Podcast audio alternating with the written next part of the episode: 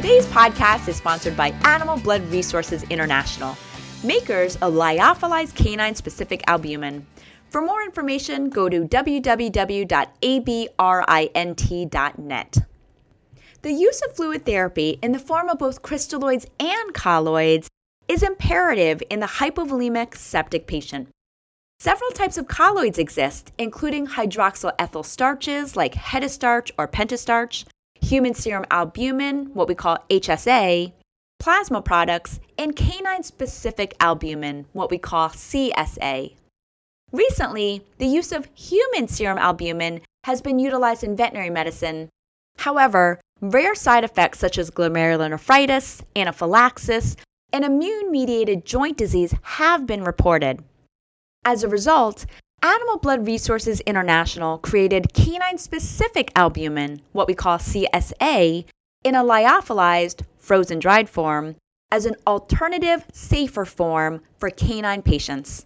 In order to evaluate if CSA is effective for the treatment in septic peritonitis patients, Craft and al. evaluated 14 dogs diagnosed with septic peritonitis to either receive CSA or nothing what they called clinician directed therapy, as part of postoperative management.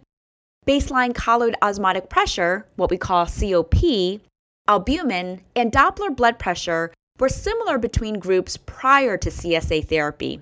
Dogs that did receive CSA received 800 mg per kg within 24 hours of surgical repair for septic peritonitis.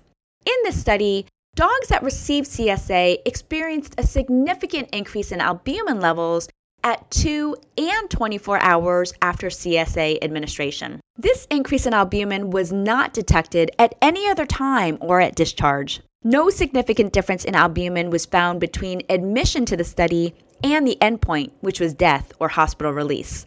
In other words, the effects of CSA didn't last in terms of maintaining albumin levels.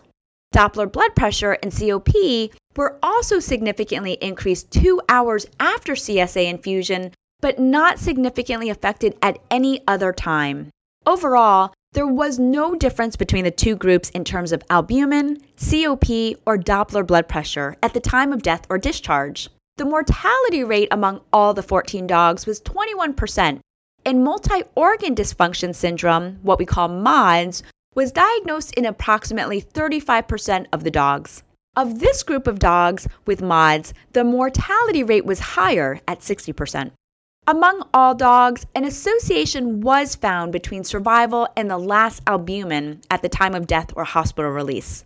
In other words, the higher your albumin was, the more likely you were to survive to discharge. That said, remember that CSA only increased the albumin at the 2 and 24 hour mark after receiving CSA. This study also found that there was no significant complications associated with CSA administration. This may make it a good option for colloidal support. While this study was good in that it was prospective, it lacked statistical power due to the small sample size, preventing comparison between the CSA group and the one that did not receive CSA.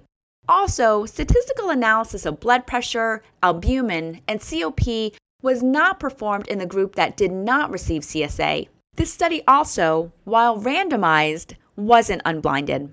Another important consideration is that none of these dogs had severity scores performed, so it's hard to determine if the CSA and control group are similar.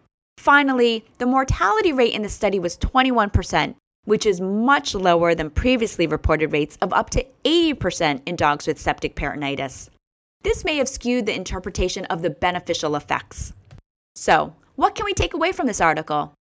Administration of CSA during the immediate postoperative management of dogs with septic peritonitis may result in short lived improvement in albumin, COP, and Doppler blood pressure. However, this effect is not long lasting. While safer than HSA, the use of CSA should typically be reserved for really sick dogs, septic peritonitis, not just random dehydrated hypovolemic parvovirus patients. In our opinion, it's not worth triggering a dog for a further transfusion reaction when safer colloids like hetastarch are available if you're just trying to increase the COP.